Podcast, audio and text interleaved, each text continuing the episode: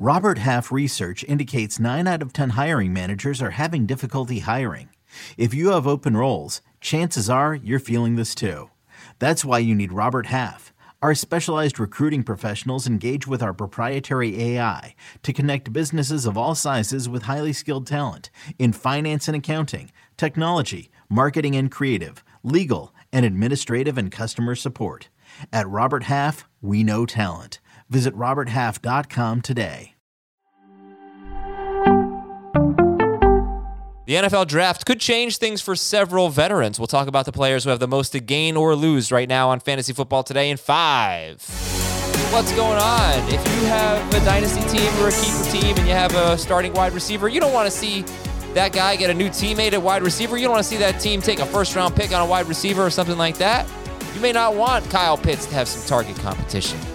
Then again, if you have Aaron Rodgers, you definitely want them to go get a wide receiver. You have Javonte Williams, you don't want them touching a running back until day three. Let's talk about it. I'm Adam Aizer with Jamie Eisenberg. Players with the most to gain or lose. We'll start with a couple who have something to lose. And Javonte Williams, you think, I mean, it's obvious, but I guess what would what would it take for Javonte Williams to not be a loser when the draft wraps up? To not be a loser when the draft wraps up. Uh, that we get to day three, and in the sixth or seventh round, they draft a running back, and they say, "You know what? We're good with our depth. we yeah. like our backfield. Well, we like our running back room." Round four, though. I mean, let's say it's round four. Would that bother you? Not so much, but I mean, I think it's more if uh, somebody slips. You know, I mean, if like an Isaiah Spiller slips, or a, you know, Dameon Pierce slips, or one of those guys, you know, that's in the closer to the top group you know, I don't think we're going to see, you know, Breece Hall or Ken Walker get there. But, you know, right. if somebody's like, you know, I just don't see Rachaad White as a guy that's going to go in the first three rounds, running back from Arizona State. And then we get to the fourth round, and the Broncos like, you know, it's too good of a value to pass up on. So some someone along those lines, I think that's where you get a little bit concerned. Okay, another player that you think has a chance to lose is Juju Smith Schuster. And I, I, talked about this on the Monday full length episode uh, with Dan and Dave and Ryan. So the Chiefs took Chris Olave in this mock draft in the first round. And I guess the question is let's say they take a running back in the first, or sorry, a wide receiver in the first round. Do you think you would rank Juju or that rookie higher?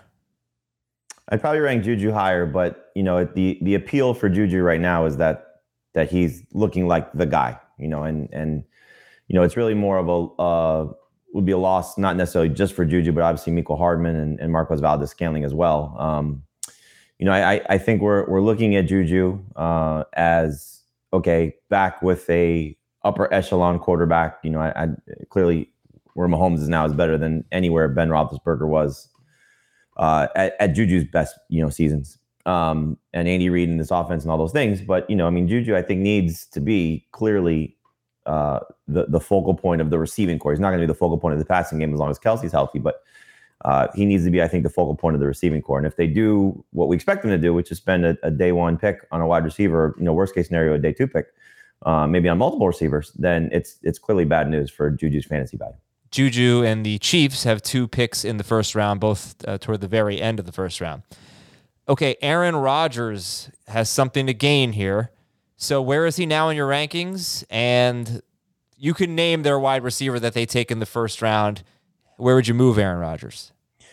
Uh, right now, he's 15th. Um, I probably wouldn't move him that much higher, but I, I, would obviously be more inclined to draft Aaron Rodgers, whereas now I'm not as inclined to draft him. I, I mean, look, they, they, need to address this position. We know what the story has been throughout his tenure there. They don't give him first round caliber players, uh, certainly first round caliber wide receivers.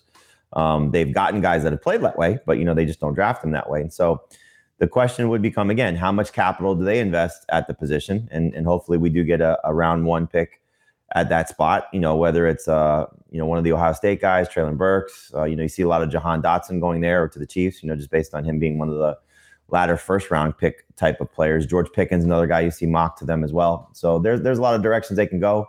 Um, I don't think it's going to necessarily change what Aaron Rodgers is for me from a ranking standpoint because I still like right now at least uh, Derek Carr and, and, Kirk Cousins better, as gross as that may sound. um, but I just think their fantasy outlook's a little bit better right now. But uh, Rodgers obviously be in much better standing if the receiving corps gets some significant help. You know, hopefully day one. And how come you had Kyle Pitts as someone who could stand to gain here? Do you want to see them add somebody?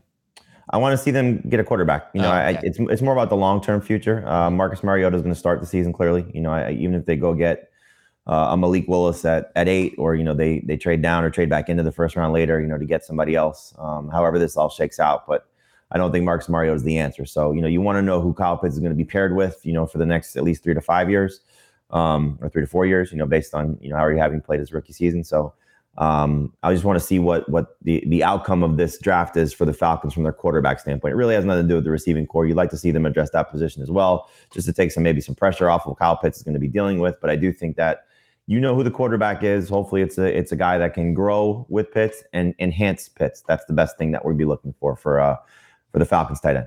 A reminder: we will be on the air when the first round wraps up, and when the second round wraps up, and at some point on or second and third rounds, and on some point on Saturday when the entire NFL draft wraps up, we will have podcasts to react. So. Uh, thanks a lot to Jamie for his time now. He's going to give us a lot of time later this week as well. Have a great day, everybody. We'll talk to you tomorrow on Fantasy Football Today in 5.